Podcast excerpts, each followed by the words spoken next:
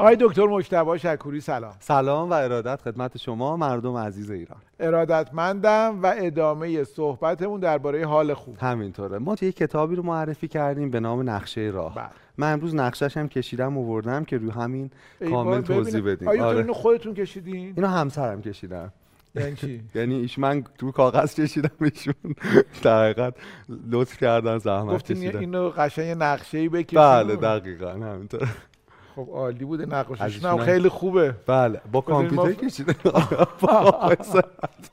با- کامپیوتر. بله و خوب نقاشیشون ولی نه خیلی هم. پس نقاشیشون خوب نیست. نه.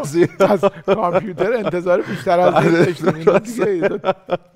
بفرمایید. درسته. امیدوارم بعد این پخش این برنامه همچنان همسر من بمونه. نه، حتما دستشون در نکنه. خدمتتون عرض کنم که ما داشتیم در مورد نقشه راه حرف بله. می‌زدیم. حالا بعضیا چون شاید قسمت قبلی رو ندیده باشن من یه مرور سریع کنم. این کتاب خانم دکتر کارول پیرسون نوشته. بله. بر اساس مفهوم کهن الگوها اومده یه سفری رو تعریف کرده در حقیقت تدوین کرده که اگر آدم اون سفر رو طی کنه به اوج تعالیش یا به جادوگر می‌رسه. سفر از کودک معصوم آغاز میشه بله. یتیم جستجوگر جنگجو حامی جاد و بالغ معصوم و جادوگر.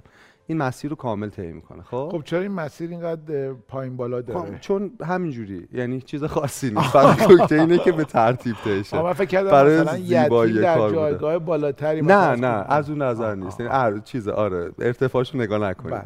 خدمتتون عرض کنم که ما جلسه گذشته در مورد سفر از کودک معصوم به یتیم حرف زدیم. بله. گفتیم کودک معصوم کسی با تصورات خوشبینانه نسبت به دنیا. انتظار اینو داره که همه حمایتش کنن. انتظار اینو داره که جهان جای امنی باشه.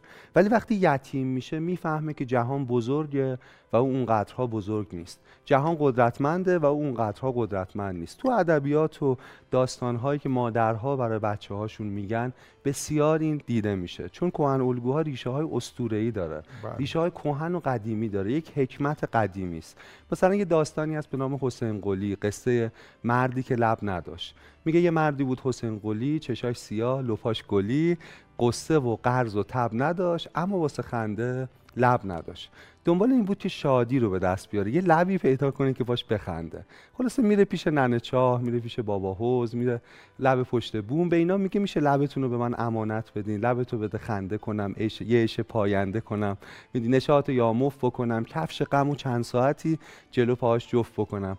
و همه اینا دست رد به سینش می‌زنن. میگن حسین قلی یاوه نگو مگه تو خلی و شروع می‌کنن توضیح دادن این که چرا نمی‌تونن در حقیقت این کار براش بکنن. آخرش خلاصه کلی بار سفر رو میبنده با هفت با هفت عصای آهنی با هفت کفش آهنی تو دشت نه آب و نه علف راهشو کشید و رفت و رفت.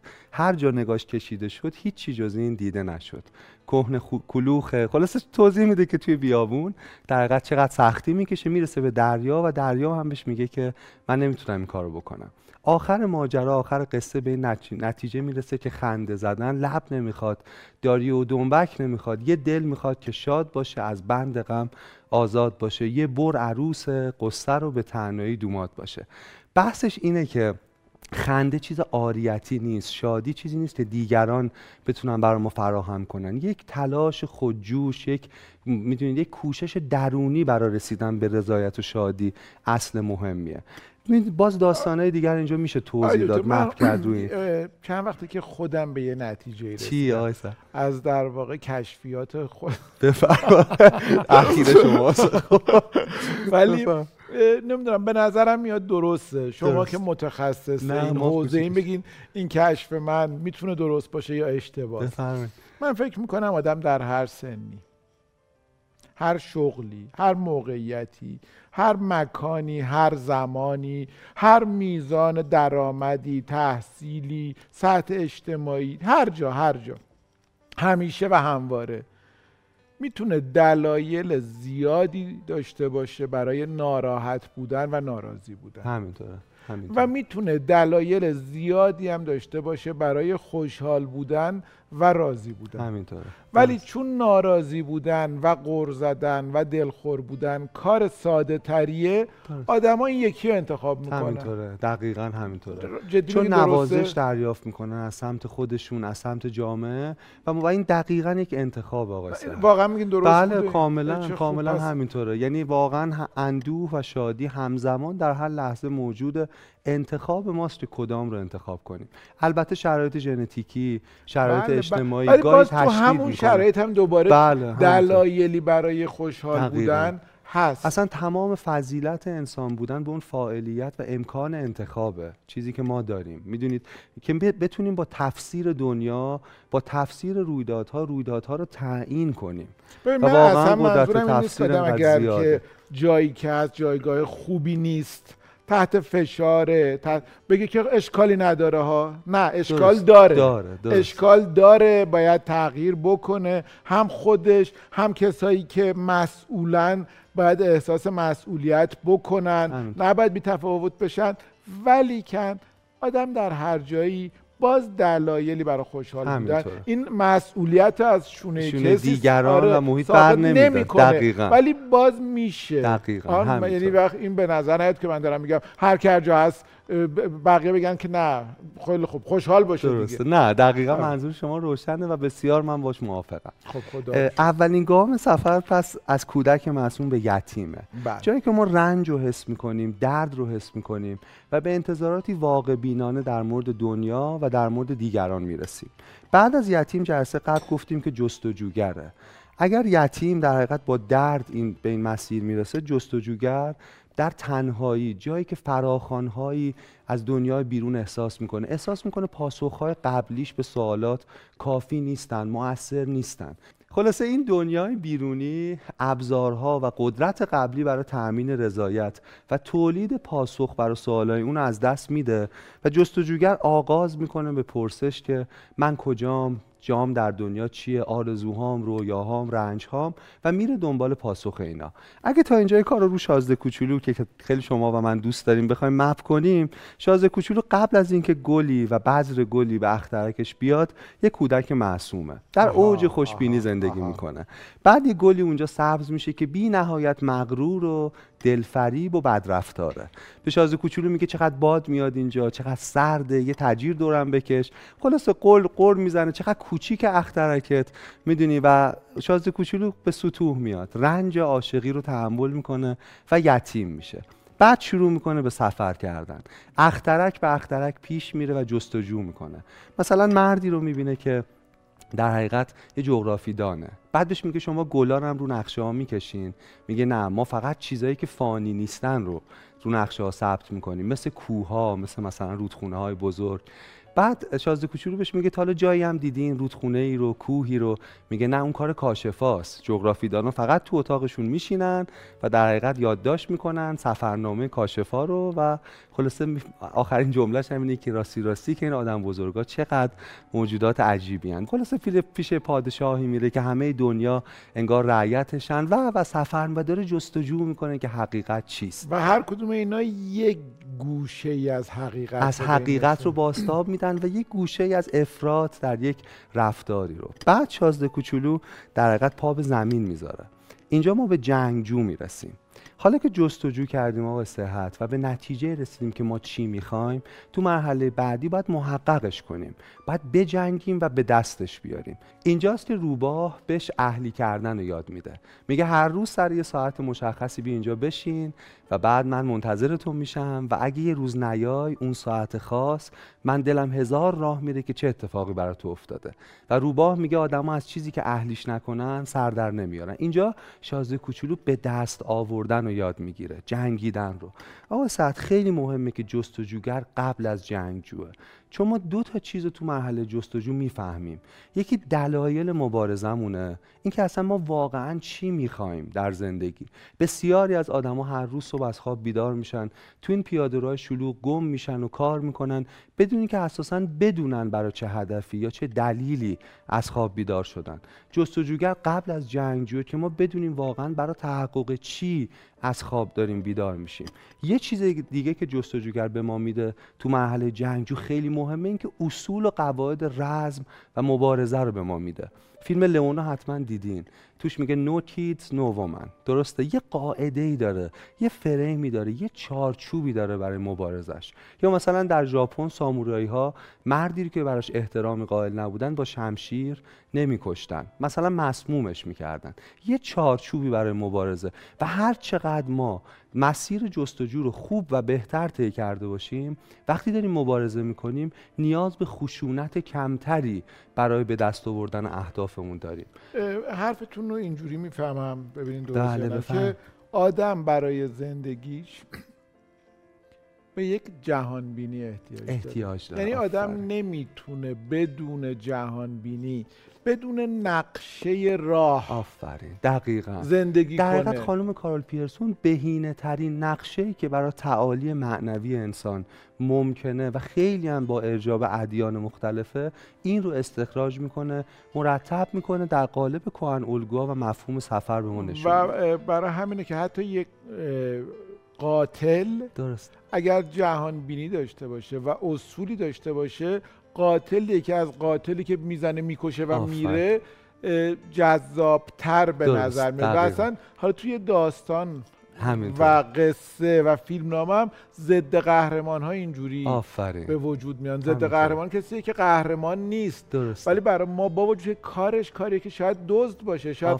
ولی چون اصولی رو رعایت می‌کنه می‌تونه که برای ما جذاب باشه یا به قهرمان حتی آفرین. چون جستجو رو خوب طی کرد. بله. بهترین نمونهش در فیلم فیلم فرانسیس فورد کاپولا دون کورلئون است دیگه درسته؟ بله. پر از چارچوب خانواده می‌دونید مواد مخدر. چیزای مختلف براش می‌دونی یه خطوط قرمزی داره که او رو علیرغم تمام سیاهی ها قابل احترام می‌کنه و جذاب می‌کنه. اصول داره.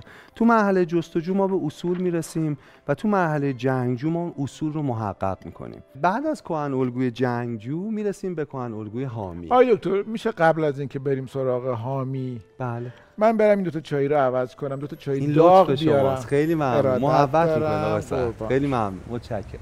مرسی.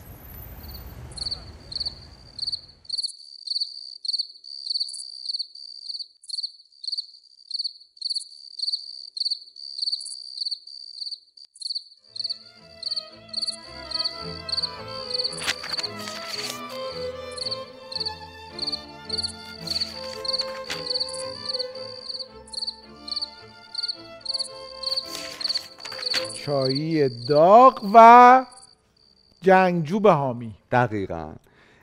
حالا که جنگیدیم و چیزایی رو به دست آوردیم تو کهن الگوی بعدی ما باید ببخشیم. مارگوت پیکل میگه من می‌تونم دست یکی رو بگیرم به زندگی وصل کنم چون با این دستم به زندگی وصلم. ببین باز ترتیب جنگجو و حامی بسیار اهمیت داره. خیلی از آدما حامی ولی قبل از اینکه جنگجو باشن. اینکه جنگجو قبل از حامیه برای اینکه ما با اختیار ببخشیم.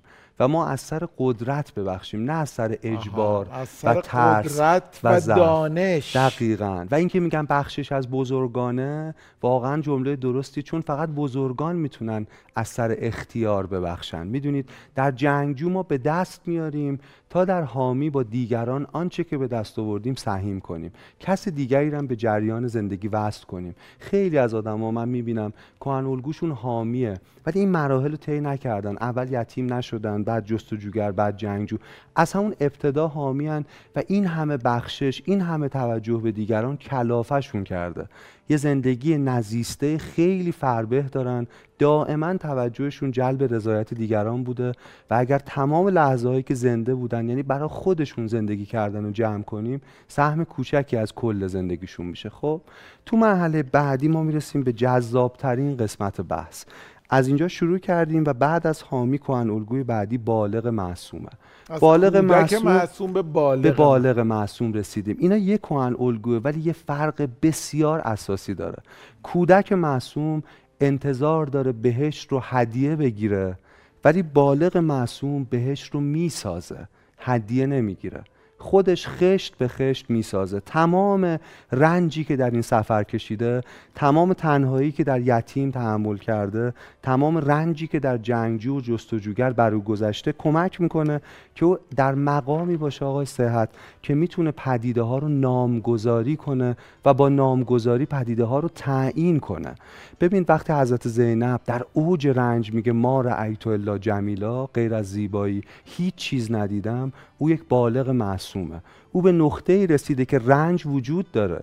رنج رو انکار نمی‌کنه اما می‌تونه تفسیری از رنج ارائه بده.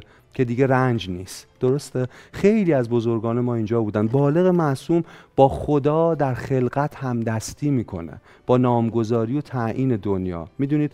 و بالغ معصوم کسی است که مثل کودک مثل همون معصوم اول از زندگی لذت می‌بره. یاد یه بیت شعر افتادم. ببینین درسته. میگه به جهان خرم از آنم که جهان از از اوست. عاشقم بر همه عالم. یعنی هر شرایطی دوباره. درسته. هر اتفاق که همه عالم از اوست. دقیقا دقیقا. دقیقا این اینو توصیف می‌کنه. عالی.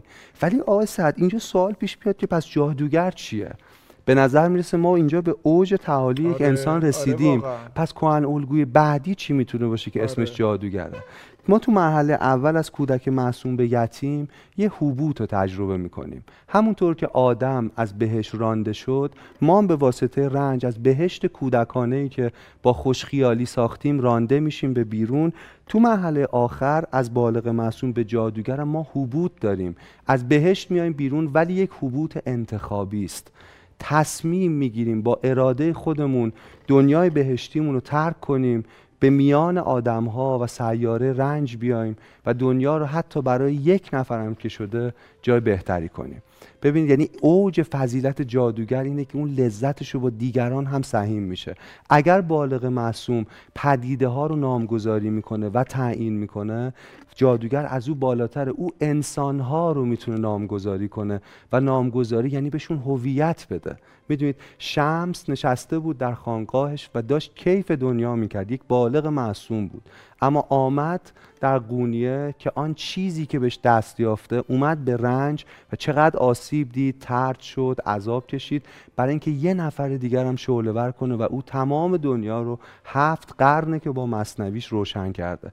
باز مثال دو تا مثال ریز بزنم که این مسیر رو یه بار دیگه با هم مرور کنیم. یکیش جادوگر شهر اوز و دوروتیه. دوروتی در حقیقت شروع می‌کنه مسیرش رو و جستجو می‌کنه با مترسگی که عقل نداره شیری که شجاعت نداره و آدم آهنی که قلب نداره همسفر میشه و بعد میجنگه میجنگه. آخرش توی آخرین مرحله وقتی به جادوگر خوب خوشقلب شمال می‌رسه و می‌خواد برگرده به خونه جادوگر میگه باید کفشات از پا در بیاری و به هم بزنیش تمام مدت راه حل زیر پاهای خودش بوده. تمام مدت او کنارش بوده راه حل ولی نمیدیدتش. اما این مسیر رو باید طی می‌کرده تا به اونجا برسه. زندگی مولانا هم همینطوره. درسته؟ سجاده نشین با وقاری بودم. بازیچه کودکان کویم کردی تمام شن اجتماعیش رو می‌ذاره کنار و در حقیقت تمام اون ابهت شروع می‌کنه به جستجوی دوباره شروع می‌کنه به جنگیدن برای تحقق آن چیزی که بهش رسیده. دیگران رو حمایت می‌کنه به اوج مقام نامگذاری می‌رسه و به سیاره رنج ما پا می‌ذاره و کاری رو می‌کنه. آتشی رو در خلق می‌زنه که همچنان شعله بره. آقای سعد وقتی این حرفا رو می‌زنیم آدما فکر می‌کنن اینا راجع به آدمای خاصیه. رهبران دنیا انسانهای خیلی فرهیخته و مشهور. ولی هر آدمی می‌تونه این سفر قهرمانی رو طی کنه پزشکی که داره از مطبش بلند میشه میره یه جای دور افتاده دقیقا دقیقا اون یک جادوگره جادو- دقیقا معلمی که میره برای روستایی و. خودش نه اینکه مجبور باشه نه، انتخاب می‌کنه. انتخابش میشه دقیقاً. اونجا او یک میشه جادوگره یه و من جادو. سوالم به عنوان آخرین حرفم تو این برنامه اینه که از بیننده ها که تو کی و کجا سفر قهرمانی تو آغاز می‌کنی عالی بود ولی من دو تا چیز دیگه می‌خوام بپرسم. یکی اینکه حس کردم که بعضی تو یکی از این مراحل متوقف. بله درسته؟ بله؟ همینطوره یعنی همه متاسفانه جادوگر نمیشن. نمیشن. بله. و البته این مسیری که هر انسانی می‌تونه طی کنه ولی بعضی هفتاد سالشون هنوز پر از انتظارات از دیگرانن. پر از گلاین از و دیگران. همینه تو این کتاب بعضی- هست. بله. آره کتاب بسیار شما خودت تو کدوم یکی از این مراحل من هستی؟ من راستش رو بخواد فکر می‌کنم شاید در حامی باشم الان. البته خیلی خوشبینانه است و شاید الان بگی من جادوگر نه نه و حامیرم خیلی خوشبینانه گفتم. و همون اتفاقا. اونم چشممو گرفت ولی ولی. خب خواهش می‌کنم صحبتاتون ممنون. ببخشید شوخی می‌کنم. اگه اجازه بدین این نقاشی بسیار عالی رو هم از من به یادگار آره. زنده باشه نیلوفر صبحانیه سی ساله از تهران. عالی بود. خیلی. متشکرم. ارادتمندم. و خدا نگهدار شما.